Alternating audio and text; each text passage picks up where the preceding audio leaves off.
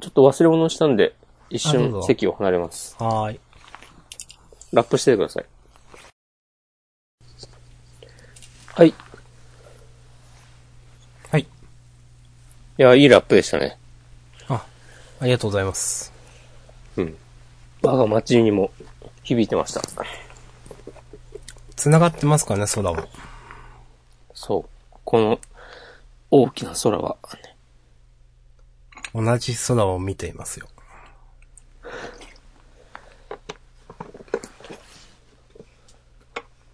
本当ね、それは本当そう。同じ空は未読と言えるのではないでしょうか。はい。本当に あ、でも山陰は曇ってますから。そうなんだ。うん。大体曇ってる。悲しいね。うん。セロトニン出せないよ、それじゃ。でも今日はバナナ食べたんで大丈夫です。バナナ食べるとセロトニン出るのあれ、それ言わないですっけあれわかんない。俺バナナに興味ないから。そっか。そういう話しましたね。そバナナは食べ毒ですよ。う。でもなんか、心がバナナをね、求めないんですよ、私。えー。なんか寝ちゃってしてるじゃん。まあ。なんか、バナナを求めて、なんか買って食べることってそんなないかなっていう、確かに。うん。なんか、美味しいから食べるものではないっていう印象なんだよな、バナナ。美味しいことは認めるんですかいや、認めない認めない。あ、それも認めない。そう、俺は美味しくない。いや、美味しくないから、食べないし、うん。バナナをよく食べてる人も、別に味が好きっていうよりかは、なんか、栄養価が高いとか、そういう、まあ、サプリメント飲んでるのと同じ感覚なのではと思っている。別に、いいけど。なんかバナナ好きだけど擁護できないから、やりましょうか、本編。いや、もう、これ本編ですよ。もう、激論。バッチババチナのナ、バナナ弾。バナナの是非をね、語る。言うて僕もそんなに、でもバナナ推しではない という。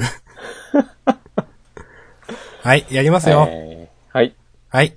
えー、週刊少年ジャンプについて話すポッドキャストジャンダンですが、えっ、と、ジャンダンでは、えー、週刊少年ジャンプ最新号から我々が6作品を選んで、それぞれについて自由に感想を話します。新連載や最終回の作品は必ず取り上げるようにしています。ということで、今日は2018年10月30日、えー昨日の10月29日、発売号について話します。と、ナンバリングは、48号。うん。はい。どうも、おしこまんです。どうも、明日さんです。どうもどうも。どうもどうもってなんか、もう一昔前のオタクみたいな感じするわ。はい。そう、自分でも言ってて、まあ思いました ね。はい。どうもどうも。どうもどうも、どうも、どうもどうも。はい。話しますよ。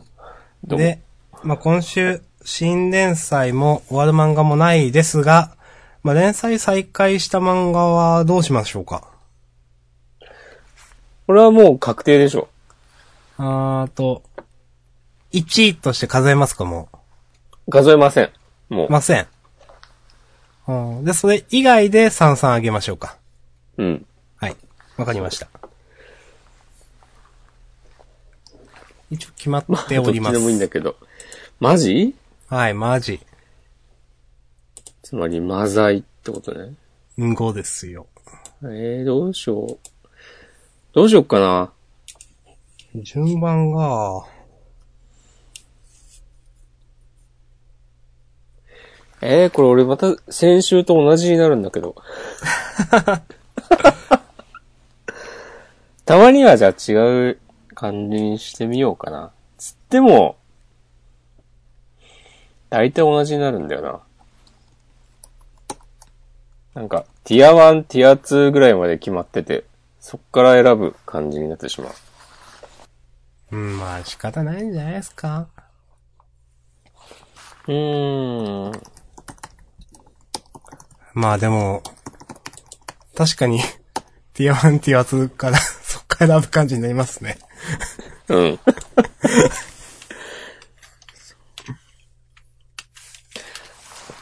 ティア2がね、たまにティア1を食うから、うん。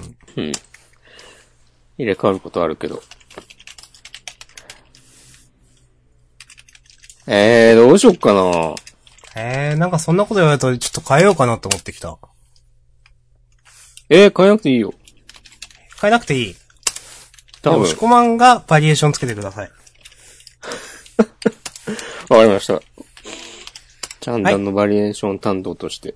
準備できました。バリエーションも、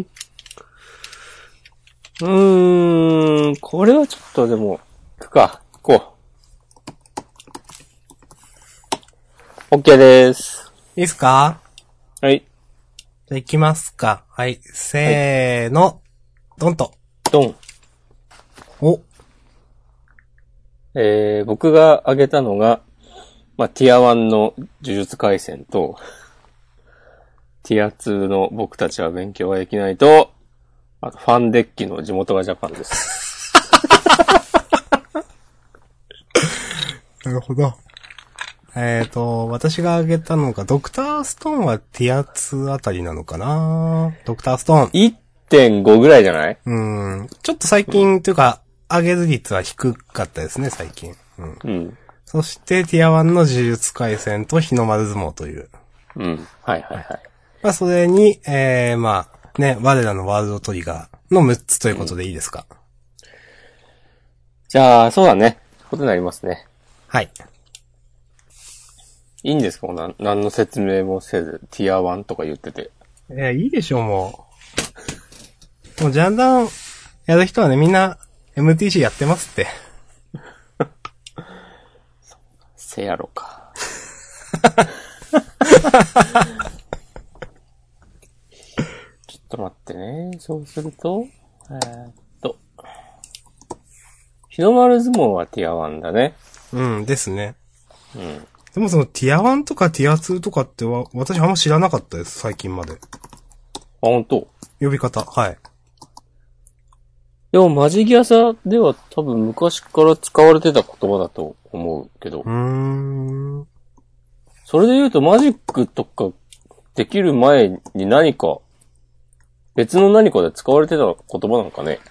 ティア1という言葉自体はあるみたいですね。そうなんだ。なんかす、私わからんで、ググった時になんか製造業のなんか言葉でうんたらかんたらみたいな。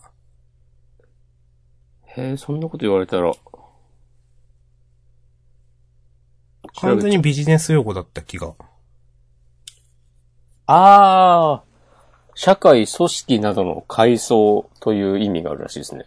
ああ、そういうやつか。うん。なんか、その、段とか階とか層とか列とかっていう意味があって、その、まあ、物理的な、その、 見た目がその段とか階になってるようなもののことを指すこともあれば、その、社会的な階層のことを指して、ティアということもうん。そうあだから、言うそうだ。階層が、まあ、上トップにいるとか、その一つ下にいるとか、そういう意味ですかね。まあ、転じて。そうだね。うん、マジックで言うと。うんなるほど。勉強になりますね。そうです ね。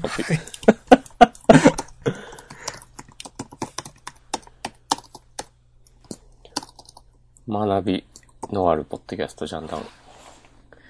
第142回。アクタージュはいいんですかアクタージュは、じゃあ、ちょっと後で喋らさせてください。ああいいよ。そこまで言うならいいよ。じゃあ、いいです。じゃあ俺が喋る。 僕は喋ります。じゃあお願いします。はい。喋ります。はい。はい、えー、あー、ちょっと待って、ドクターストーンね。ちょっと待ってねどうっすかドクターストーンどこだストーンは結構前です。本当だ。はい。ということで、えー本日はワールドトリガー、ドクターストーン、僕たちは勉強ができない、呪術廻戦、日の丸相撲、地元がジャパンの6作品を取り上げます。多分、その後に、ダビデ君やアクタージュ、うん、まあ、あとはもしかしたら有田井の話もあるんじゃないかなと、そうですね。はい。そういう感じでやっていきます。はーい。じゃあ、まあ、表紙から見ていきましょう。はい。自由のために戦え。約束のネバーランド。シェルター攻防戦佳境関東カラー。ということで。はい。すごいね、このタッチ。うん。あんまり、わかんなくてスルーしました。 うん。わかんない。いや、わかるでしょ、見たら。いや、見たらわかりますけど、うん。すごいかはよくわかんない。うん。ああ。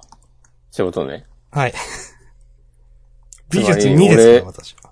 俺への反抗ってことだね、これは。違いますよ。 何それ。 いやわかんない。てか別に、反抗してもいいし。 まああの、なんか、うん。まあ僕も、難しいことはわかんないんで、タッチが普段と違ってすごいなって思いましたという話でした。はい。はい。これはね、確か漫画でこの塗り方ではできないよな。そうですね、まあ。うん、確かに。まあでもそっか、みんなはもう、あれから何年も経ってるわけで、うん。漫画ではあんまり年齢を重ねた風に見えないけど。いやはや。なんか感慨深いですね、脱獄から結構経ってるというと。そうだよね。エマもレイも、まああの、何も知らなかった。まあレイは知ってたかもしれないけど、何も知らなかった頃からだいぶ、ね、いろんなことを考えるようになっているのかなという。うん。今週はね、ユーゴがいいこと言ってましたね。うん。そうですね。 ほう。今のでイエローカード2枚目です。え、なんで笑ったんですか、今。いや、なんか明日さんが適当な返事したなと思っいて。や、ちゃんと対応しましたよ、僕は。それ、今のをちゃんと対応したって評価下すのはぬるいでしょ。いや、僕は下し ます。僕はお自分の味方なんで。お、自分の味方は自分しかいない。いや、いや、他にもたくさんいますよ、僕の味方は。あ、そうなんだ。はい。 なんなんか、知らんけど。この間、この間、こう、助けた野良犬とか、って感じかうんな、そう、そうですよ。ちゃんと知らん僕、今日も、あの、廊下に落ちてるゴミ拾ったりしたんで、見てる人は見てます。うん、はい。はい、もう漫画の話しましょう。へえ。あ、じゃあ僕は廊下に落ちてるゴミ拾った話しましょうか。いや、廊下に落ちてた、いや、何のゴミが落ちてたのあの、付箋です。なんか書いちゃったうん、な、ないって、ちょっと忘れたんですけど、自分のかなと思って拾ったら自分のでは全全然なかったという。ああ、じゃあ、それを、またそこにね、捨てるわけにもいかないしね。まあそうですね、だから、ゴミは拾い損みたいな感じになっちゃいましたね。いや、拾い得でしょ、ゴミは。はい。まあ、誰、目線に立つかっていうとこもあるか。なんでこんなに、はなこの話してるんですかいや、ちょっと、いじってみようかなと思って。はーい。もう行きましょう。はい。せっかくじゃのあワールドトリガーの回なんですから。そうだね。今日ワールドトリガーの話を50分ぐらいしたいね。うん、それでもう時間なくなったわっつって終わりですから。うん。一コマずつコメントしとこということで、ワールドトリガー第165話、ミックモーサムの16。う。はい。 B 級ランク戦ラウンド7に臨む玉駒第2話、点点点。足原大輔、あい帰ってきました。いやー帰ってきたねほんと待たせやがってという。うん。いやー、面白かったですね。いや、面白かったっすよ。うん。ちゃんと。ちゃんとしてるわ。とね散々、ジャンダンで言ってる、ちゃんとしてるですけど。うん。まあワルトリアが一番ちゃんとしてるね。うん。そうですね。ワールドトリガーが一番ちゃんとしてるな。うん。うん。隙がない。なんかワールドトリガーがあるとジャンプが引き締まった感じがします。隠れたティアワンですよ。隠れてないですよ。いやー。ちゃんとでもジャンプ編集部も、まあ、責任を感じてるのか知らんけど、めっちゃ盛り上げようとしていていいですね。うん。まあそのね、ジャンププラスで、ジャンププラスあの、ジャンプ電子版でのその無料100話までみたいなやつも、いいと思います。うん。あるし。なんかこの間さ、うん。あの、コミックスに収録、掲載されてない、えーっと、打ち切り、打ち切りじゃねえや。 救済直前の4話ぐらいをさ、あ公開してたじゃない。あ、はい。それも読みました。そう。あれだいぶ偉いなと思って。いや、偉いですね、あれはね。うんうん。で、あの、僕も、それをワールドトリガー実は、持ってなかったので、サクッと Kindle 版を買いました、前巻。お、2018年って感じするね。 うん。以前喋った時は、漫画喫茶の やつだった。漫画喫茶じゃないわ、えっと、レンタルして、したやつだったのかな。いや、俺紙で持ってたけど電子版買ったのか。まあいいや。はい。もうど、どっちでもいいです。電子版はどうせ、いるんで。はい。何、何に怒ってんの怒っ てはない。怒ってイはなカい。れる男。うん。明日さん。おこだとしたらなんか、ちょっとテンション上がってるだけです。おー。でも明日さんがテンション上がってるの、珍しくないあー、かも。なんかさ、俺この間ふと思ったんだけど、はい。ジャンダンをやってる時に、うん。やってる時とか、その、はい、ポッドキャストで配信してるのを聞いた人の感想とかで、ちょいちょいさ、うん。今日押し込まんテンション高いな、的な言及があるじゃない。あー、かも。うん。うん。なんかさ、明日さんのテンションについては、誰も何も言わないなと思って。あうん。ー。なんか、その、テンション低い時は僕あると思うんですよ、多分。確かに。うん。低いのに突っ込んでもどうしようもなくね、みたいなじゃないですか。 ああ、言及し損なのかな。まあまあ、そうそう。いや、それ、んなんか、ね、意地悪なだけじゃないみたいな、なんか。そこはなんかそっとしといてあげようみたいそな。うそうそう。なてるか、ほどねワールドトリガーの話しましょうよ。はい。はい。一コマ一コマ行かなくていいですか一コマ一コマやめよう。さすがに。。まあ、ある程度ざっくり、まあ、前からでも、面白かったところでも、今週はね、うん。このジンさんの、おさむへのアドバイス。なんすかね、これね。もう、心強すぎっていう。揺れるな、つって。ジンさんに揺れるなって肩持たれて言われたら、僕頑張りますわ、いろいろ仕事とか。いやー、でも、何かしら見えてるわけでしょ、ジンには。そう、だから、なんか待ち構えていることは待ち構えてるんでしょうね、やっぱ。うん。うん。試練のようなものが、そう。おさむの感じている、不安、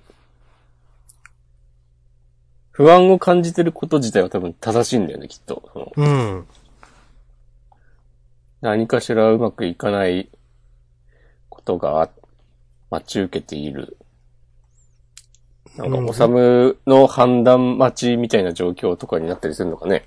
うん。わからんけどなんか相手がどうとか相性がどうとか、なんかそういう話じゃないですよね、多分これね、この不安って。うん。もっとなんか、あの、玉駒の、なんか、なんだろうな、根源的なというか、あの、チーム自身のなんか、すごい、問題が。うん。はい。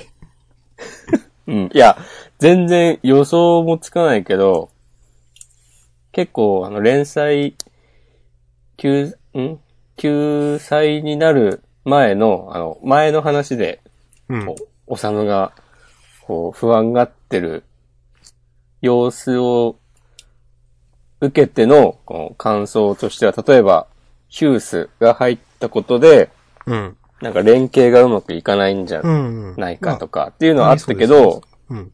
そこはね、さらっとユーマが否定してるしね。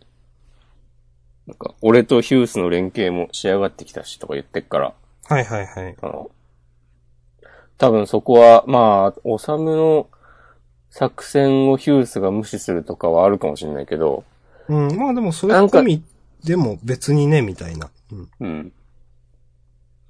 それは、だってオサムだって別に、それでもいいとか言ってたし。そうそう、それは想定内のはずなんですよね。うん。いやー、なんでしょうね。うーん。おさむがなんかこんなこと言うことってなかったと思うんだよな、今まで。うん、ないと思います。結構、まあ、なんだろうな、実力はないけど、こう、リズメでちゃんといろいろ考えて、あらゆる手を尽くすみたいな、ことを今まで頑張ってきていたおさむくんが、ね、今回も、ヒュースをこのタイミングでチームに入れるという、誰にもできないうん。まあ、すごいことをやってのけたわけですけど。うん。もうこれ以上の他の手なんかないだろうっていう。そう。あの、まあ、ワールドトリガーね、ここまで散々ね、その、キャプテンの仕事は、なんか、強くなることじゃねえだろ、みたいなこと言われたりとかして。うん。ね。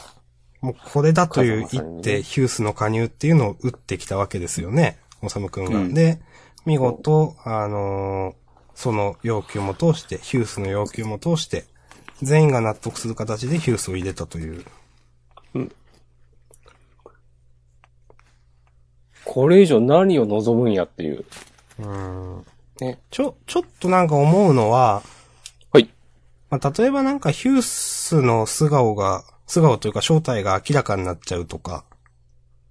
ああ。いやでも、だ、だからなんだって話なんですよ、でもそれ。うん。なんか、まあ確かにそれって隠してるんで、なんかそれに対して叩かれるみたいなことが、なんか、あって、それがなんか、まあマイナスになることがあるのかなとも思ったんだけど、でも、ね、ボーダーの本部が一応それは認めてるわけで、うん。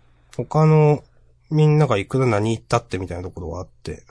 そう。まあそこは多分、木戸指令が OK 出してる以上。。そうそうそううん。なんも、思っても行動には出せないだろうから。う。うん、一番その敵でなんかありそうなのはやっぱ、あの、影浦さんうん。が一番謎じゃないですか、この中では。謎というとうーん。謎。なんか、まだ、手の内があんまり分かってないというか。ああ、はいはいはい。はい。まあ、一応、サイドエフェクトどういうのが、まあ、影浦さんどういうサイドエフェクトかっていうのは明らかになってるけど、うん。それって人の気持ちがわかるみたいなやつだったじゃないですか。なんか、向けられた感情そ。うん、感情がわかる。という。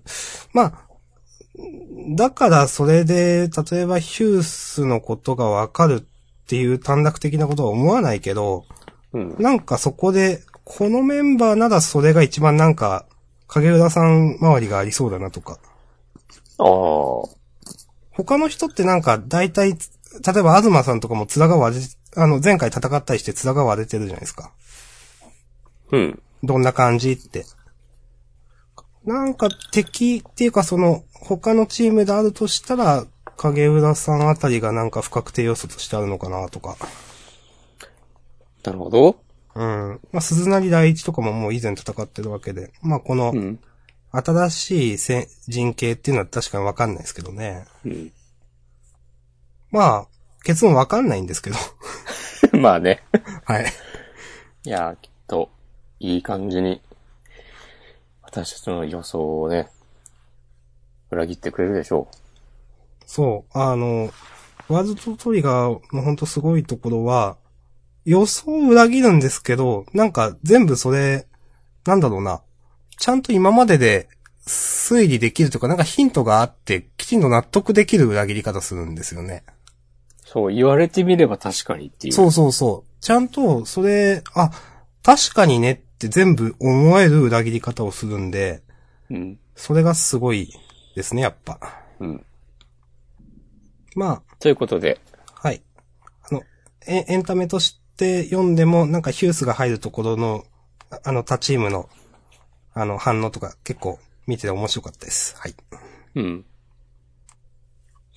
OK です。うん。僕はね、この、今回解説、解説じゃない、実況のうん。 A 級8位片切り隊のゆいつかさん。はいはいはい。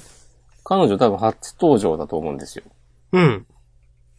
片切り隊って多分名前だけで出てて、うん誰もちゃんと描かれてない人たちだと思私もあんまりわかんないなと思ってました。う。うん。なんか、何チームかまだそういうのがさ、いるんだよな。うん。はい片切り隊とか、あと、草壁隊っていうのもあって、確か A 級に。うんあのうん緑川が所属してる。へえ、あ、なるほどね。うん。そうそうそうその辺の人たちは確か、ここで言ってる、この、スカウトに、スカウトで出かけてたっていう話だったと思うから、ああ。まあ、このオペレーターの子がいるということは、多分帰ってきてるんでしょう。となると、そのうち出てくるのかなっていうのが楽しみですね。うん。うん。と思ったり。僕はね、犬飼いが好きなんで、この犬チャラ飼い。い感じ。はいはいは解い説の。はいはいはいはい。あと、私がちょちょっと思ったのは、はい。ゆずるくん自信あるんだなと思って。うん。実力はありますから。うん、いや、わかるんですけど、そうだな。うん。まあ、実まあ、東さんを除けば、この、この試合のスナイパーで、一番強いんじゃないですかまあ、うん除いたらうんうんしょうがないけど。きっと才能は東さんよりあるんでしょそうなんですう。かまあね。じ14歳だし、うん。知らんけど。まあ、でもなその、ちゃんと見せてくれるんだろうな足原先生は。その、前の、えっ、と、二つ前のランク戦かな。東大と戦った時の、壁ぶち抜きは、うんおーってなったじゃないですか。ぼ僕はなったんですよ。いや、すげえまあ、あれは、なったっしょ、もうん。う。まワールドトリがい読んでない人でもなったっしょ。や、なんか、それを考えると、多分、ゆずるくんに関しても、ちょっと、かなり見せ場があるんだろうな、みたいなうん。感じはします。このゆずるくんの発言はさ、あの、お好み焼き屋で、ユーマに煽られたからでしょああ、そうですね。だ、うんですね。あの、うん。ででも、うちが勝つよ、みたいなこと、ゆうまが言ってて。そうそうそう。いいですね。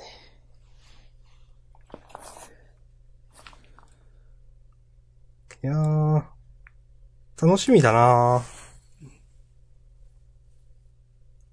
ヒュースは誰と当たるのかな多分、オサムの作戦としては、うん。なんか、ヒュースを村上に当てる、じゃないかなと僕は思っているんですよ。はいはいはいはい。まだ戦った経験がないから。そうですね。あの、短期記憶の、そうそうそう。瞬間短期記憶みたいな、ちょっと、正式名忘れましたけど。なんだっけ。強、強化 睡眠睡眠強みたい化な、強化睡。眠。うん。うん僕も正しい呼び方忘れましたけど。はい。一度やったことを、なんか、寝た時の記憶として、もう100%定着させるみたいなうん。サイドエフェクトがあるから、一回戦ったことある人、う相ん。手だと、もう全部その、ど何してくるか、覚えてしまうと。うん。まあ、その分ヒュースは、今回、初めて隠し玉として玉駒第2から出すんで、うん。まあ、コウさんにとっては、まあ一番やりづらい相手ですよね。そう。玉駒にとっては、ユーマを当てるより、まあ一番優位だと。うん。まあ前回その、コウさんとユーマの戦いは、うん。かなり拮抗してましたからね。うん。まあ、最後水中戦になって、ユーマが勝ちましたけど、そうなってなかったらどうなってたかっていうのはあります。うん。それは一番わかりやすいですね、展開としうて。ん。どう、まあでも、他のチームもいるからね、当然。うん。どうなることやら。点相位置によっても変わってくるし。いやー、これマジで1時間ぐらい話してられる気がするんですけど。結構、その僕も喋ってますね、普段よりも。うん。かなり。うん。やっぱ今日テンション高いんじゃないですかうん。まあ、あの、サクッと Kindle 版読み直してましたから、ランク戦始まったところから。お素晴らしい。はい。ああ、こんな話だったな、みたいな。結構楽しかったっす。はい。あの、まあ、関係ないけど、鈴なり第一の車さん、うんかっこ20歳になったって書いてあるので、ちょっと笑いました。ああ、はいはいはいはい。こういうのでもちょいちょいやるんだよな。うん。芦原の野郎は。うん 前他のキャラでもあった気がする。はいはいはい。すごいよね。ちゃんとこんな、みんな、誕生日まで設定しちゃって、うん。作中で何月何日の出来事なのか。俺だったら絶対適当になるんだけど。はい。まあ、柴田先生なんで。まあ、俺じゃないんで。いや、なんか、影浦さんが普通に隊長みたいになやってるのちょっと面白いなと思って。うん。俺はね、明日さんがさっきからずっとね、影浦をさん付けしてるのが面白いなと思ってる。最初3つけてからもう3 付けするしかなくなったんで、なんか。はい。いやー、どうしましょう本当キリないですよ、結構。キ私リがな、はいね。一応、なんか、言いたいことはある程度言えたかな、みたいな感じはします。いや、話そうと思えばずっと話せますけど。いや、もっと話そう、せっかくだ から。話しますかうん。うーん結構この、マップの話も面白いなと思って。うん。というと、いやー、ショッピングモールの中でっていうのも、なんか、言ってること全部わかるんですよ。解説の人たちが。はいはいはい。うん。例えば何だったっけえー、っと、バックアームで隠れ合いになると見つかんないんでクソマップ認定もありとか、ああ、なるほどね、みたいな。うん。 すごくわかるんで、レーダー上では近くても、そ違わうかん階にいるかもしれないかうらん、。どこにいるかわかんないという。まあ確かに、階層になってると。だとか、まあ、市街地も、まあ多分 A, B, C, D って、えっ、と、全部、A, B, C, D、まあ何個全部あるあるのかわかんないですけど、なんか出てましたよね。市街地 C が出てきたのだけ覚えてるかな。 C ってあの、坂になってるとこだっけそうです。あの、クソマップじゃないかって言われてたところです。はいはいはいはい。そうや。クソマップっていう呼び方が、 なんか、少なくともある界隈では、普通に使われてるんだなっていうことが、この犬飼の発言で分かったりした、するとことか、よほんとよくできてるなって思いました。まあ、なんか、確かにこういう世界だとみんなクソマップとか言うだろうなっていう感じもあるし、うん。すごくわかります、なんか。うん。で、こういうちゃんと、まあ、それこそちゃんと D も、まあ、こうやって D はショッピングモードだよってなんか練られてるのもいいなと思うし、うん。なんか、ショッピングモードだからこうなんだよって、まあさっき言ったけど、そういうのもきちんと練られてるし、いや、もう最高ですね、と思って。いやー。なんで、このマップにしたのかも気になるしね。まあ、その新戦術ってと、新人形か。うん。っていうのが、まあどうするのかって話ですよね。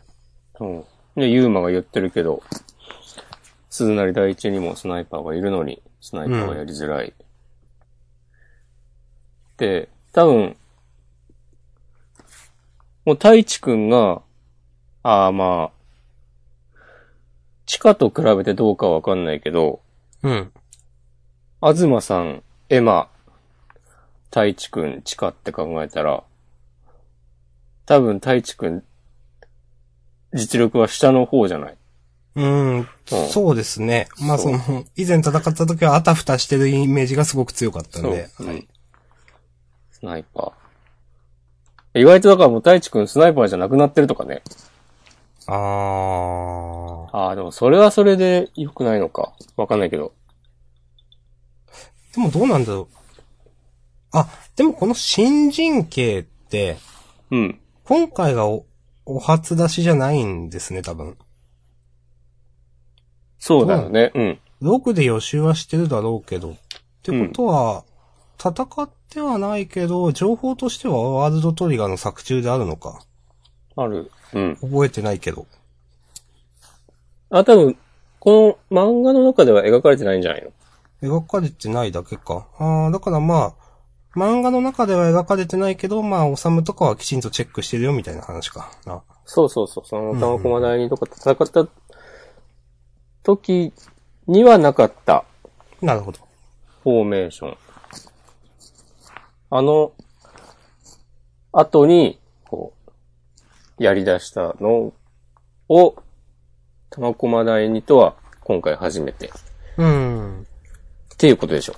なるほど。うん。うんまあその辺ももしかしたら来週おさむくんがなんか言うかもしれないしね。うん。えー、どういや、マジで何も想像がつかないな。うん。え、じゃあ、どこが勝つと思うあ、そういう話しちゃいますこのランク戦、ラウンド7。ええいやまあ普通に言ったら玉駒第二じゃないですか。まあね、でも、おさむめっちゃ不安がってるよ。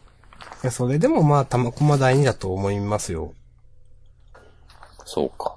うん、私は。いやーでも、ゆずるめっちゃ本気だよ。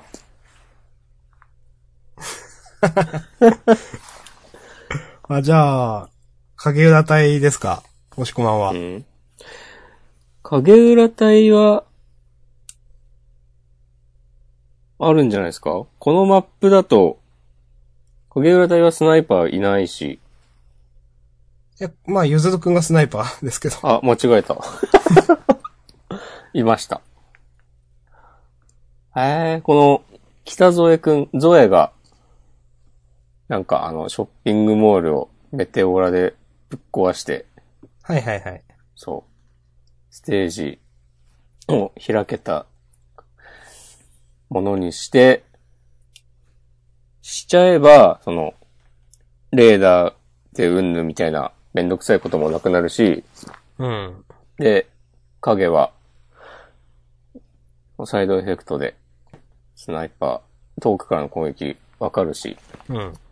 あ、でも、東さんがわかんないって言ってたもんな。そうですね。難しいんだけど。まあ、メタ的に言うとありそうなのはかける打体ですよね。今回初めて出るんで。初めていや、戦か、ランク戦では初めて見ないですか、かける打体って。いや、一回、玉駒戦ったでしょあれありましたっけ雪の時か。そうそう、開幕でオサムがぶち抜かれた時。あそっか、あれ、かける打体いたのか。あすみません。そう忘れてました。そっか。でも、あの時はそんなに描かれてなかったんだような。ん。そっかそっか。じゃあ一応全部描かれてるのか、今までで。うん、そっか。うん。そう、みんな出てき、一回戦ってはいるんで。うん。ごめんなさい、勘違いしてました。いえいえいえ。なるほど。うんわかんないなぁ。なんもわかんねえな。うん。はい。わかんないですね。はい。えー、でも俺、まあ、そうか。うん。あ、僕でも、そういえば、はい。ワールドトリガー読んでて、うん。一個だけ納得いかない点があったんですよ。ほ今回ってわけじゃないんですけど、う。うん。あの、まあ、ワールドトリガー、3人より4人が有利だとは限らないよっていううん。のはちょっと僕、ししっくりこなくて。 その話前もした気がするんだけど。い すいません。したか。はい。じゃあいいです。や、もう一回言ってください。なぜなら、今回いや初そめのて、聞いて多る人もい分、るかもしれない。 4人っていうのを肯定するためのその、多分、話なんだと思うんですけど、まあ、例えばオペレーターの負担もあるし、必ずしも4人いるからって有利なわけじゃないよ、みたいな作中で言われ方してたんですけど、うんい。や、でも4人の方が絶対有利でしょう、結構、みたいに思うんで、うん。という話を思い出して、ああ、これ、言ってましたか私過去じゃんなんで。多分、多分ね、全く同じこと言ってたと思うよ。はい、おすいません。 わかりました。はい。もうおじいちゃんですよ。もう仕方ないですよ。2年前とかなんで。確かに。うん。まあでも、そうなんじゃないだって相手に与える得点も増えるわけでしょまず4人いたら。うーん。 4点献上してしまうかもしれないわけで。そうですけどね。で、さらに生存点まで加わったりして。うん。かな生と存点のルール微妙に覚えてないですけど、複数残ってるともらえなかったりするじゃないですか。あ、最後に残った1チームにあ1点だったかなそういうことか。うーん。そうそうそう。確か。別に、2人残ってでも1点だった気がする。生存なるほど。うーん。あ、じゃあ思ったよりフェアなのかな確かでも一人チームとかもいるんだよへえ。な。なんかあの、設定資料集みたいなやつに書いてある気がする。はいはいはい。さすがに一人は大丈夫かって感じするけど。うん。でもまあそれもトリガーの組み合わせによってはね、良かったりするのかクロもーしれトなっいし。ぽくてかっこいいですけどね、そういう人いたら。うん。そう確かその、そのチームは B 級の下の方だった気がするけど、へえ、あ、そうなんですか。うん、そう。それもなんか、この漫画だと単純に、ただ弱いから、その下の方にいるとは限らないから、うん。実はその一人がめっちゃ強いかもしれない。なんか事情があって B 級に落ちてきたとか。うん。まあ新しくまさにだって、二宮隊がそんな感じでしたもんね。そうそうそう。うん。これあと2時間は話せるな。もう終わりますよ、もう、さすがに。はい。はい。ということで、えっ、と、あと4週ですっけ、そジャンプで読めるのは。う。うん。週刊少年ジャンプですね。で、読めるのは。はい。あのーランク戦のいいところまで読みたいなと思います。まあでも、あと4回っつったら、あさすがにでも終わんないか。そう、4回じゃ終わんないと思います。うん。しかも今回は多分割と丁寧に書くだろうからな。うん。ヒュースも入って。はい。まあ、いいんじゃないでしょうか。おさむが冷や汗かいてるときは、あんま良くないからね。ああ。ちょっと、慎重に見守っていきたいですね。今週、だいたい冷や汗かいてますね。うん。ジンさんに、茹でるなって言われた時くらいですよ。書いてないの。本当だ。あと、だいたい冷や汗かいてます。 うん。 これもでも、揺れるなのコマもさ、そう、見えない角度で描かれてるだけだ もんね、多分ね。それ言い出した。これ実際冷や汗かいてるでしょ。まあ、書いてると思いますけどね。はい。うん。ああはい。いいですかまあ、明日さんが言うならいいけど。はい。ということで、ワールドトリガー第165話、三雲治16でした。はい。はーい。うん。いやー、もうなんか今日やりきったな。じゃあ、あとはサクサクっともういきますか。じゃあ、ドクタースト Z80 人類最強のタッグ。ーン。もう80か。うん。早いな。ということで。はい。あの、本当にもうサクッといきますけど、うん。この表紙で、氷河と司が描かれてて、人類最強のタッグって、まあ、この二人じゃないんですけど、うん。からのこの最後にね、こう、うん。最後というか共闘するみたいなのは、はいはい、来た来たみたいな。 あ、これはそそるぜと思いましたね。おお、お、お、千空ですかはい。うんで、ちょっと、まあ、一個、一個だけ言うと、うん。ちょっとあの、ひ氷河くんの角が今週ちょっと落ちたなと思って。ああ、核を大事にする男だからね、明日さん。はい。なんかちょっと、あれそう、ちょっとしょぼいみたいな、なんか、うん。最後ら辺で 思っちゃって、うんそれはちょっとなと思いましたけど、うん。なんか最後に、そそるぜこれはってなったんで、もう全部許せました。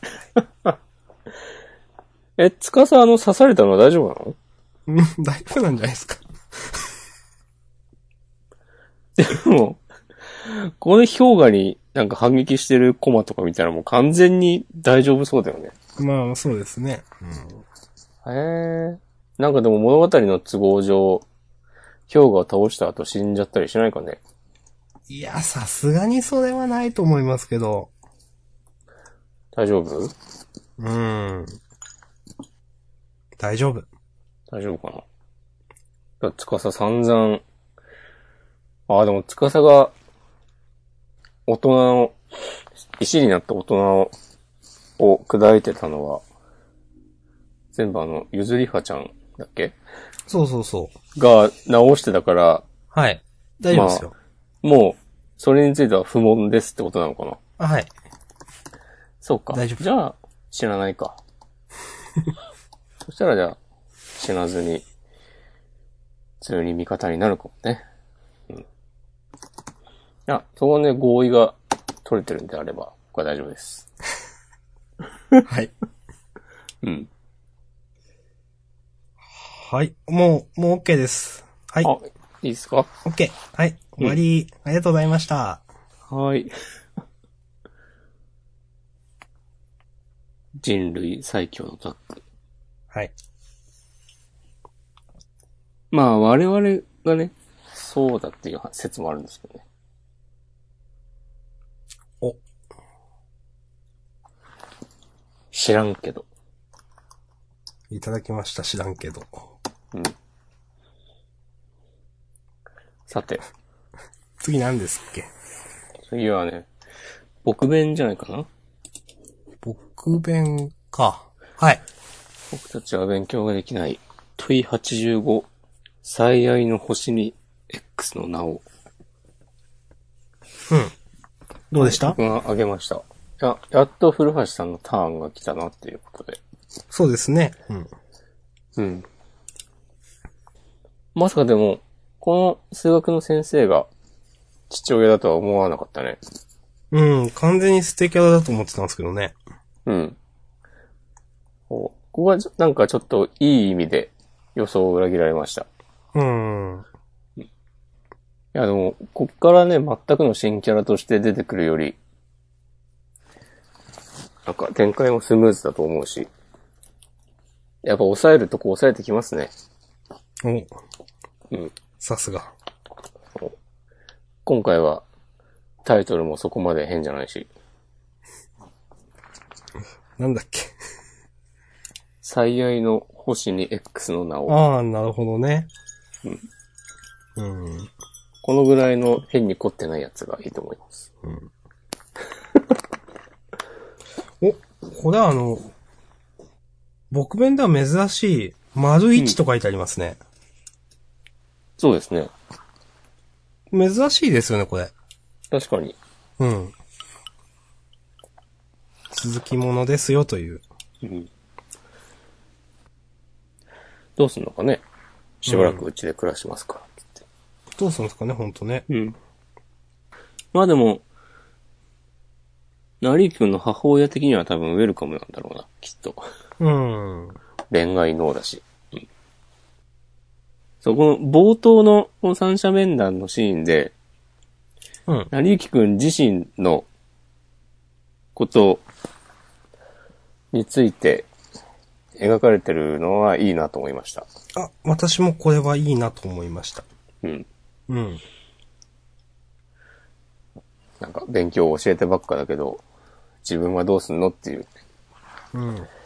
こういうのがちゃんと描かれると、作品にリアリティが出るというか、いいと思います。まあ、すごいベタですけど、まあ、教育学部とかに行くのかなとか、お、その、VIP 推薦で定型数一ノ瀬大学っていうところ、教育学部ってないんですよね、一覧に。ああ、このピラって先生が見せてるやつ。そうそうそはいはいはい。う。まあだからここには行きませんみたいなあ話になりそうだなとかちょっと思って。あ、なるほどね。うん。わそうなのかなうん。かんないですけど、それは。うん一番就職に有利で一番しっかり稼ぐ力がつく学部って考えたら、ここに載ってる学部で良さそうじゃないうん、まあ、そうですけど、まあ、なんか、ありがちだけど、最終的になんか、本当に、俺のやりたいことみたいになりそうな感じがするんで。ああ、そうか、そういうことか。そうそうそう。なるほど、ね。これは今はあ、そうか。お母さんとか家族のために行ってるんであって、みたいな。はいはいはい。うん。まあ、その、二人とか、まあ、三人とかを教えていく中で、みたいなのはありそうだなという話ですね。うん。なるほどね。さすが。橋田さんは何学部だったんですか僕は経済学部でした。おお。一ノ瀬大学ですかえ、違います。 違いますかあ、まあ、言わないですけど、はい。わかりました。じゃあまあこんなとこですかね。はーい。ととい、うことで僕たちは勉強ができない。問い85。最愛の星に X の名を。はい。丸1はい。でした。はい。ありがとうございまし続いた。て、ありがとうございました。丸2も楽しみですね。うん。です。えー、っと、続いては、呪術回戦。うん。今週ティアワ唯ン一でのすかぶりですね、ティアワン。うん。まあ、やっぱティア1ともなると被ってくるよね。うん。いやー、今週もね、文句なしに面白かったと思います。うん。全然良くなかった。つまりファンタスティック。はい。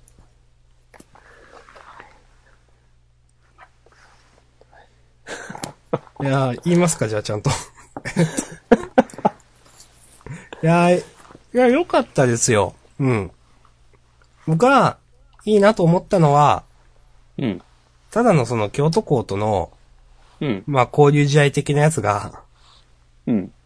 団体戦が、まあ、ただのね、交流会じゃない、団体戦じゃない、この、いたどりを、この機会に殺すと。こういうのがあると、またなんかね、違った話になりますよねという。なるたほどだの戦いじゃなくて軸がもう一つできる感じのうん。漫画として。うん。で、それに関して、京都校がね、一枚岩ではないっていうのがまたいいよね。そうなんですよ。うん。まあ、あのー前回も多分似たような話したんですけど、うん。ありがちなライバル校じゃないですよね。うん。うん。本当にそれは思います。東堂くんは強いんだね、本当にね。うん。うん。学長にもこんだけ強気で出られるぐらいの。うん。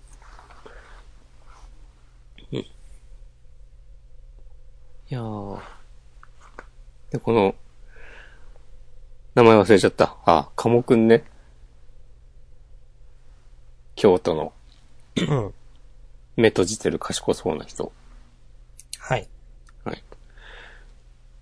この人の強キャラ感もいいですね。うん。ちょ一っと番まベあタだ確けかどに。強そうですね。うん。この人もね、き急にカモ家とか言い出して、なんか、かむ歴史ある一族の優秀な、こう、後継者候補みたいなんやろうなっていう、うん。そういう、そういうのいいですね。ちゃんと世界に奥行きがあって。で、もう一個さ、その、イタドリを殺す以外にも軸があるじゃない。というと、あの、光線に呪詛師あるいは呪霊と通じている奴がいるっていう。そうですね。うん。うん。これが、今回でサクッと、それが誰なのかわかるかはわからんけど。うん。あの、淳平くんの話の時に、ゲトウがしれっとスクナの指を持ってき来てたのとかは、なんか、これと関係あるのかなと思ったりしました。はいはいはい。その辺何も描かれずにさ、いきなり出てきたじゃん。うん。うん。楽しいですね。うん。この付き添いの先生の歌姫っていう名前、久保タイトっぽさを感じていいよね。まあ、織姫もうブリヒメ的なだね。そう。はい。歌姫って。この、京都校の学長のじいさんが、うん。結構原理主義者みたいな感じじゃないですか。うん。それがちょっと意外だなという。いや、というと今まで見てて、そういうのはわかるんですけど、うん。なんか漫画におけるこういうビジュアルのキャラって高校やというかなんか、うん。食えないじいさんみたいなはいはいはいはい。描かれ方結構すると思うんですけど、うん。あの、なんかガチめに過激じゃないですか、この人。確かに、そ の、目的のためには手段を選ばない。そう。ちょっと変わってんなと思いますね、なんかそのうん漫画というかキャラとして。うんうんこのじいさんもね、昔はこういう考えじゃなかったかもしれないしね。ああ、かもですね、それは。うんうん。で、なんか、五条さんに、あもうクソガキがとか言ってんのもね、まあ、ベタだけど、昔の自分を見ているようでとか、そういうのもあるかもしれない。うん。わかんないけど。 それで大切な人を失ってとか。でもそういうベタなことにはならないんだよな。多分。うん、わかんないけど。うん。あいやの、ー久しぶりにこの東京校の学区長のうん。無賀先生でしたっけ名前覚えてないっす。長野みたいな人 うん。が久しぶりに出てちょっとクスッときましたね。まあ、五条さんになんか技かけてて。はい。うん。これもね、なんか、チキチキ、呪霊討伐も俺です。まあ、1日目だから、2日目は普通によくある1対1での試合になるのかもしれないけど、ちょっと意外でした。うん。こういう形式なのまあ。ベタな展開地武道会みたいな、ジャンプでよくあるやつになるのかと思ったら、うん。いやー、楽しみですね、来週は。うん。楽しみです。なんか、本当相変わらず、一定の温度を保ってる感じで、すごい見ててこ心地がいい。うん。はい。こんなとこですかね。はい、OK です。ということで、呪呪術廻戦第33話。えーっと、京都姉妹校交流会大団体戦丸ゼロ。はい。ということで、来週から丸一で始まるって感じですかね。おういいですね。はい。ありがとうございました。明日、それでは、地元相撲相相撲か。撲が先だね。うん。うん。第215番、海丸国綱と金海山、隼人丸三です。なんであげたかというと、はい。面白かったんですけど、なんか、最後の日の丸が、やっぱお願いしますって言ってるとこでなんか、あげたんですけど、そんな言うことなかったな。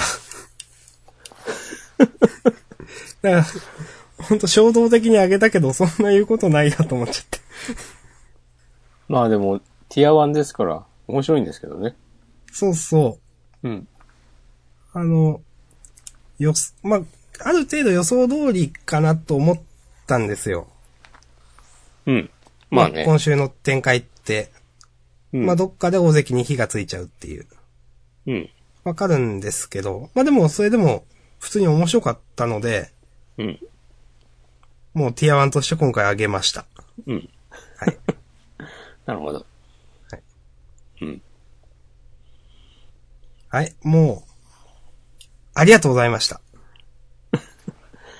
うん。もしくもが言うことなければ終わります。もう、最後、日の丸がピリッとして、その、殺気みたいなのを、 の人王が感じ取ってる、こうんのコマ、いいですね。うん。心では上回っているということなのでしょうか。なるほどね。それは、どちらかが勝った時にわかることですね。うん。はい。いいっすかはい、大丈夫です。いやー、ちゃんとこの取り組み終わった後、国崎の大関への評価が、ちゃんと変わるといいな。はいはいはい。そうですね。うん。国崎はすごいやつだから、きっと気づくだろう。テレビ越しでも。 何か変わったことに。国崎俺一番好きかもな。日の丸相撲で。ええうんまあでも、あの、高校編で結構国崎の相撲はワクワクしたなという思い出があります。うん。まあ一番相撲っぽくないから、相撲にそこまで詳しくない読者からしたら、親しみやすい存在。うん。何やるかわかんない感みたいなのはあって好きでしたね。うん。で、ちゃんと勝つからね。そうそうそう。うん。結構勝率高いですよね、多分国崎。うん。や、ほんと、日の丸と国崎が勝つから、あとどうするかみたいな感じだもんね。そうそうそ大う。体。結構ユーマさんは覚醒が遅かったんでね。うん。で、三橋くんはあんな感じだし。うん。まあ、そこ、大関も遅かったもんな、結構。はい。ということで、えー、日の丸相撲第215番、鬼丸国綱と金海山隼人、丸さんでした。はい。はーい。じゃあ、6つのうちのラスト日の、あー地元がジャパン。はい。第7話。ドクター地元診療所。どうですか、押し込まん。うん。ジモフルエンザっていう言葉ね、嫌いじゃないです。なんか、まあ、やジモデンティティとかも押し込まん使えそうだみたいな話しましたよね。結構、ツボなのかもしれない。いやー今回でもなんか、散々、なんかこうジャンプをバカにするためにネタにされてきた、その進撃の巨人の持ち込みを蹴ったっていうはい、そうですね。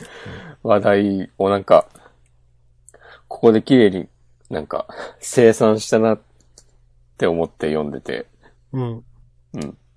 まあもう地元がどうとか全然関係ないけど、ちょっとそういうメタ的なとこも含めて笑ってしまったので、林先生、ずるいなっていう。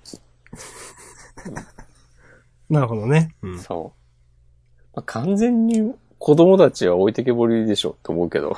まあそうですね。まあ、うんその、巨人が出てることだけが面白いみたいな、なんか、うん。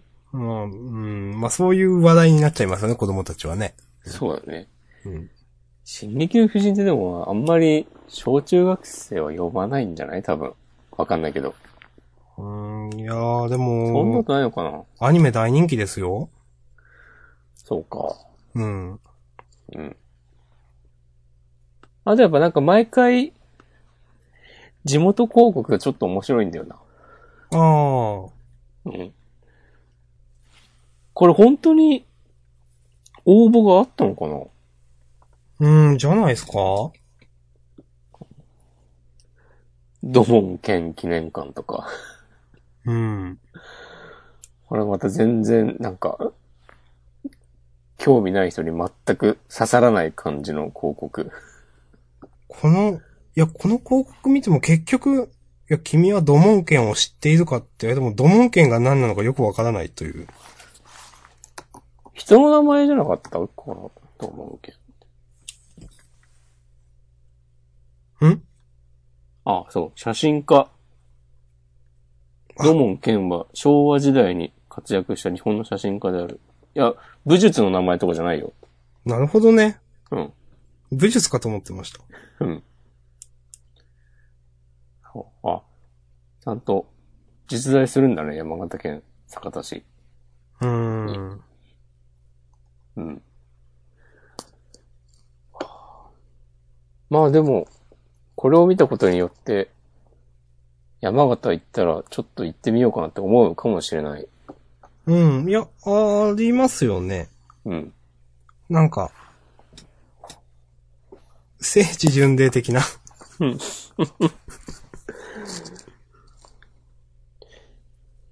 なんだかんだね、ジャンプですからね、広告効果はでかいでしょ。そうなんですよね。何百万人もの人が目にするわけでしょ、これを。うん。そういうことですよ。うん。そう考えたらすごいね。うん。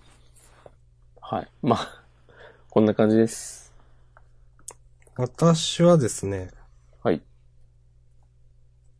今週ちょっと、まあこれは、地元がジャパンの話とは厳密に違うんですけど、先に、なんか、 2チャンネルまとめを見てしまって、この地元がジャパンに関する。うん。まあその、あ、今こんなパロやってんのか、ほんとくだんねえな、みたいな大体反応で、うん。うぜうぜと思いました。はい。で、まあそれは、それはまあいいんですけど、うん。その中で、やっぱ地元がジャパンとダビデ君って分かれてるんですよね、どっちが好きってなんか。ああ。はい。で、お、それは面白いなと思って、なんか、うん。地元がジャパンはいいけど、ダビデ君はないわとか、逆の人もいたりとかで、うん。あ、なんかみんなやっぱ違うんだなと思って、結構それはね、興味深くまとめを読んでました。なるほど。はい。まあ、同時に始まったギャグ漫画二つっていうくくりだと、うん。どうしてもそういう風に見ちゃうかもね。うんうん。まあでも、食い合ってはないなという、その、うん。お互いを。 っていう感じはしますけど。確かに。どうしますダビデ君の話しますか俺はいいかな僕もいいです。はい。はい。ということで、地元がジャパンの第7話、えー、ドクター地元診療所でした。うん。はい。じゃあ、あと、ちょこっとアクタージュの話とかしていいですかいや、いいよ。2時間してもいいよ。いや、3分でいいです。あ、わかりました。 3分はどうかな。 アクタージュちょっと実は、うん。今週ちょっと僕、ちょっと腑に落ちなかったんですよ。その心は。ななおちゃんが、うん。まあ、こういう、ね、岩尾さんを思い出すため、思い出しちゃってみたいな、ね、展開で、ちょっとこれが、なんだろう、舞台装置っぽく見えてしまって、うん。ちょっとなんかここで七尾ちゃんの人格が殺された感じがしたんですよね、なんか。なるほど。うん。なんか漫画のために動かされてる感じがちょっとしてしまって、なんか、七尾ちゃん、なんかメタ的にかわいそうだなと思っちゃって。あはい。こんな、うん、なんか、まあ、わかんない。最終的には、なんか、ケイちゃんがピリッとした演技して立ち直るとかになんかなりそうなのかなとは思うんですけど、でもなんか、ここで七尾ちゃんがこう、にこういうことさせるんだっていうのが、ちょっと僕は、が、がっかりでもないかな。ちょっと、うーんって思っちゃったんですよ、今週は。あ。うん。うん。っていうので、ちょっと今週はあげませんでした。なるほど。うん。どうですいや、僕は全然違和感なく読めました。なるほど。わかりました。七尾さんの涙の美しさよ。とは別に思ってないけど。まあ確かに、うん。亀ちゃんが、七尾はいつもは、 気丈に振る舞ってるが、本当は誰よりも繊細で優しいとか、言ってんのは、なんか、それはなんか今までのこう練習風景とかでもうちょっと、描くことができたのかなとか思ったりはしました。うん。うん。うん。これ、うーん。でもなんか、あの、アキラくん覚醒に向けての、なんか、お膳立てがどんどん進んでる感じがして、そうですね。うん。それは、いいですね。僕と共演なのでとか言ってるもんね。うんでも、多分、 次回のケイちゃんの演技を見て、七尾さん、ちょっとやる気を取り戻して、で、アキラくんと行きますよ、みたいになって、うん。で、アキラくんがなんか、こうすごい演技をして、こうそれに引っ張られるように、七尾さんも、とか知らんけど、それは見たいですね。うん。そういうなんか、先の展開に枠手ができたので、僕は全然 OK です。相変わらず私は銀河鉄道の夜を読んでない、見てない上で言うんですけど、うん。最初にカンパネーラが出てくるところっていうのは、まだカンパネーラは生きてるんですかねこの間の話だと、カメちゃんの役のせいで死んじゃうみたいな感じだったじゃないですか。うん。なんで、最初から死者の演技ではないのかなそうなんじゃないそっか。うーん。はい、わかりました。うん。うん、アクタージュはそんなことを私思いました。はい。はい。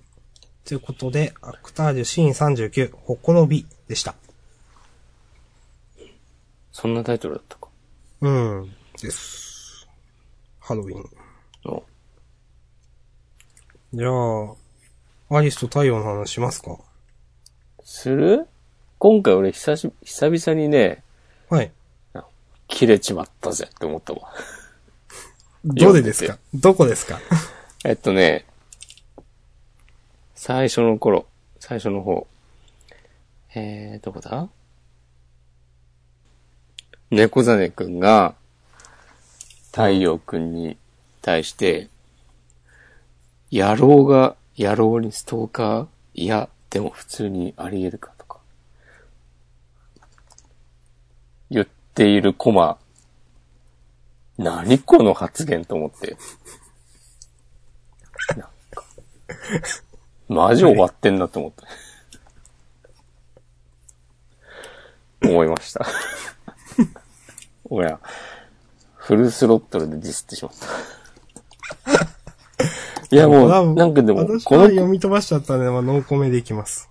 このコマ見て、もう絶対なんかこの作者の感性無理と思っちゃった。うん。なんか何もかも古くない なんかこう、まめに通っていることをストーカーって表現することとか、ああ、まあまあ、それはね、そうなんか、うん。やろうっていう言い方をすることとか。なんかもう、20年前の漫画家みたいな。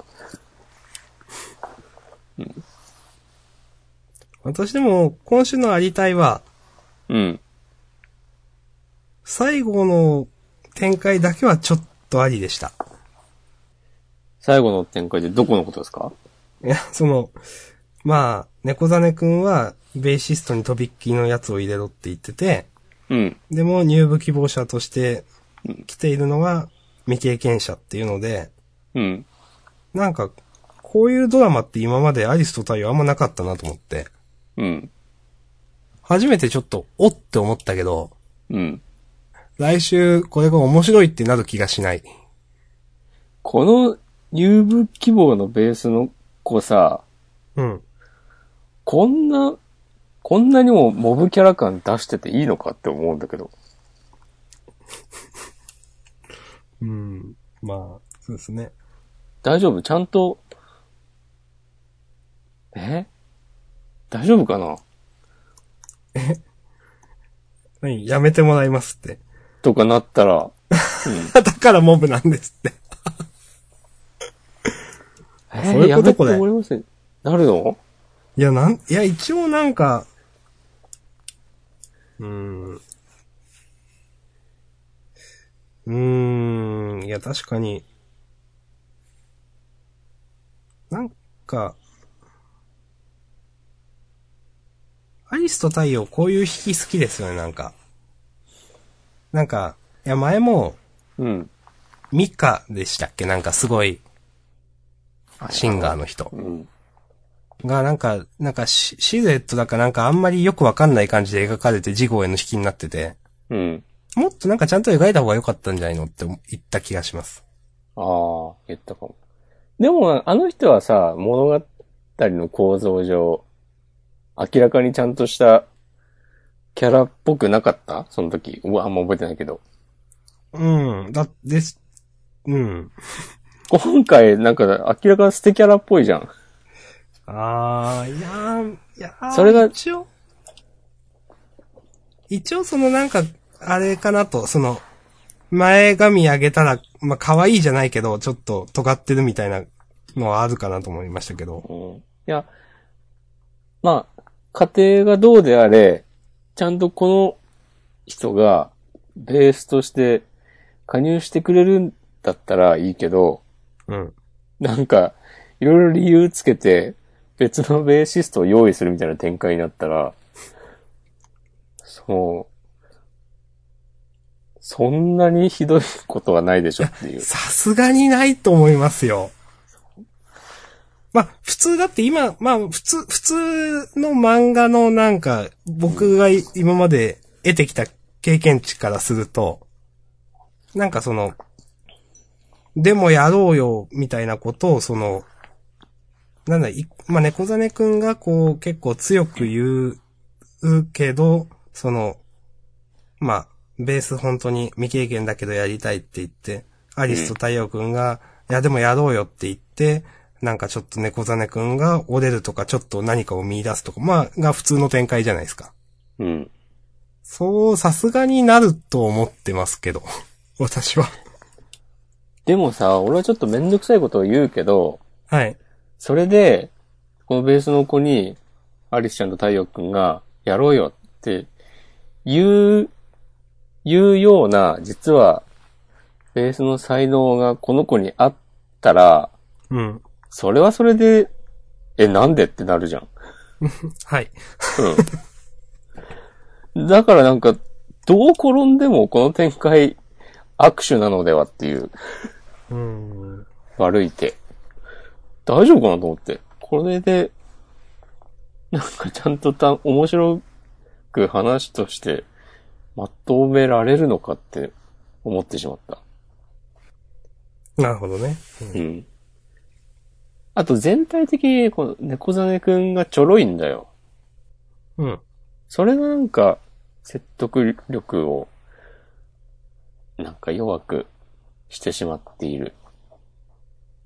というか、結局なんか、サクッと加入させるため、なんかこう、作者の都合だなっていう感じがしちゃう。うん。その中で町一悶着入れましたっていうだけですよね。そうそう。うん。で、まあ、毎回言ってるけど、太陽くんが作ってきた曲の何がすご、どうすごいのか、全然読んでてわかんないし、毎回。毎回のように今回も。うんはい。まあもう、それはもう、いいです。このね、サバトさんに何言われたのか知らんけど、うんそれもなんか、もう、まあいいや、そういうのは置いといて、ほんと、このベースの 女の子をどうするのか、ここマジ大事だよって思ってる。そんな低かったんですね、押し込まん的にはこれ。うん。うーん。まあ言われたら確かにわかるけど。うん。うん。なんだって、めベースは未経験だけど、違う楽器の経験はあるとか。うん。まあ、あんまり予想してもしょうがないと思うんで、こんなとこで終わりますかはい。はい。ということで、アリスと太陽、えーと、トラック17、能動的3分間。はい。なんだっけ、これ。聞き覚えあります。ああ、東京事変ね。ああ、へえ。多分、聞けば聞いたことある曲なんだろう。あ、私は多分ないです。ほんと、アリスと太陽のこの、既存の曲からのタイトルの引用、全くピンとこないんだよな。はい。はい、ということで、じゃあ、自習予告に行きますかはい。個性派カード揃い踏み、豪華手札の、えーロイヤルナイツストレートフラッシュ、魔法帝を目指すクローバー王国の騎士、ブラッククローバー、コミックス18巻発売中、因縁を断ち切れ、王城の決戦表紙関東カラー。ランギルスの空間魔法に闇たちが挑む。はい。ブラッククローバーまあでも世間的にはティア1ですよ。うん。そうですね。うん。うん。ティアワンですよ。うん。ジャンダン的にはもうファンデッキですけど。はい。 大丈夫こっちのセリフです。えー、で、センターカラーが、アクタージュとハイキュー。ああ、アクタダービジュデ君か。すごいですね。すごいね。コミックス全巻大重版。すごい。おおー。呪術回戦もなんかまた発行部数増えてたね。うん。 35万部とか書いてあった気がする。なるほど。ああ、でも今週、そういえば、呪術もアクタージュも、掲載順後ろの方だったのは、やっぱあのセンターカラー2号連続とかは、それなりに大変だったんですかね。うーん。かもですね。うん。うん確かに後ろだな。うんそう。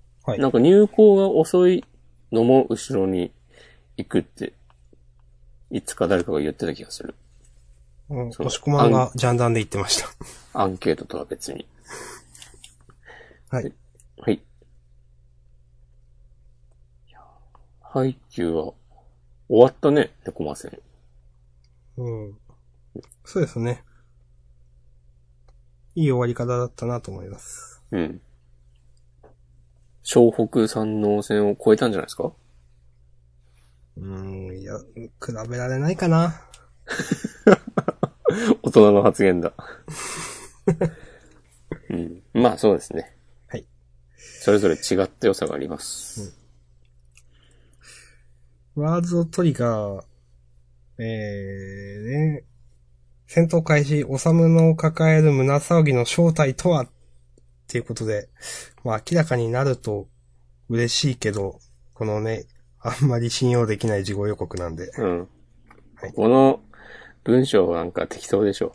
もうすごく適当ですよね、多分ね。うんそまあ、来週も楽しみに待ちましょう。うん。まあそんな感じですかね。う。はい。えっ、と、端末コメントは、うん。ちょこちょこ足技先生お帰りなさいみたいなのがあった気が。ポスカさんと、堀越くん。二人じゃないですか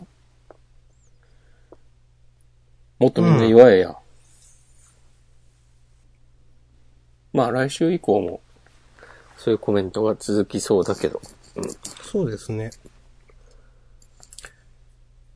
そういえば、あの、松井先生の読み切りは私結構楽しく読みました。うん。やっぱ、そつなくこなすなって感じだったな。うん。うん。面白かった。と思います。このね、えっ、と、端末コメントの、えっ、と、当たるかわからないけど、新連載は目指します。新人の方もぜひという。ああ、やっぱ、きちんとなんか練ってくれてるのは、楽しみだなと思いますね。うん。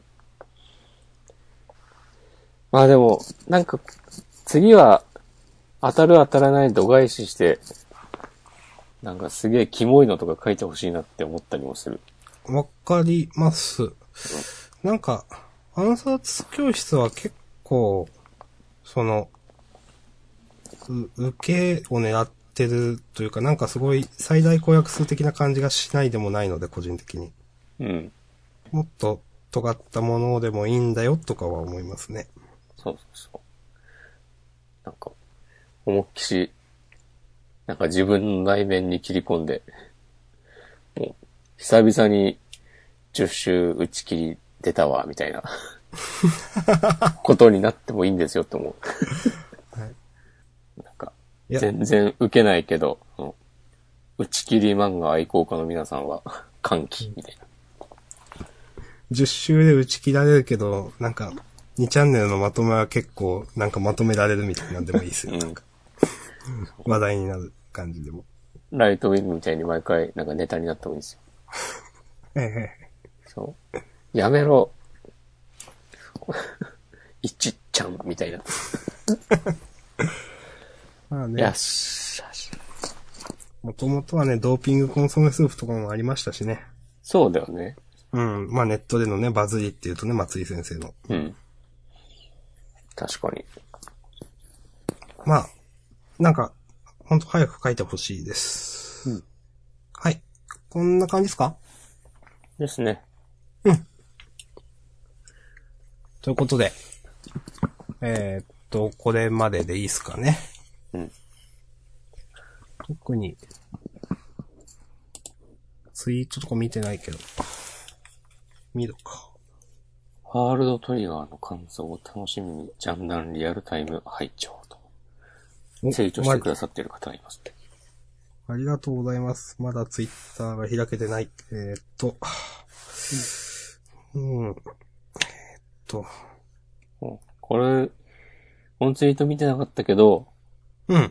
なんだかんだで3、40分くらい喋ってたよね。 40分か45分くらい喋ってた気がします。うん。期待には応えられたんじゃないかと思います。はい。はい。はい。じゃあ、本編この辺りにしますか。うん。はい。ありがとうございました。ありがとうございました。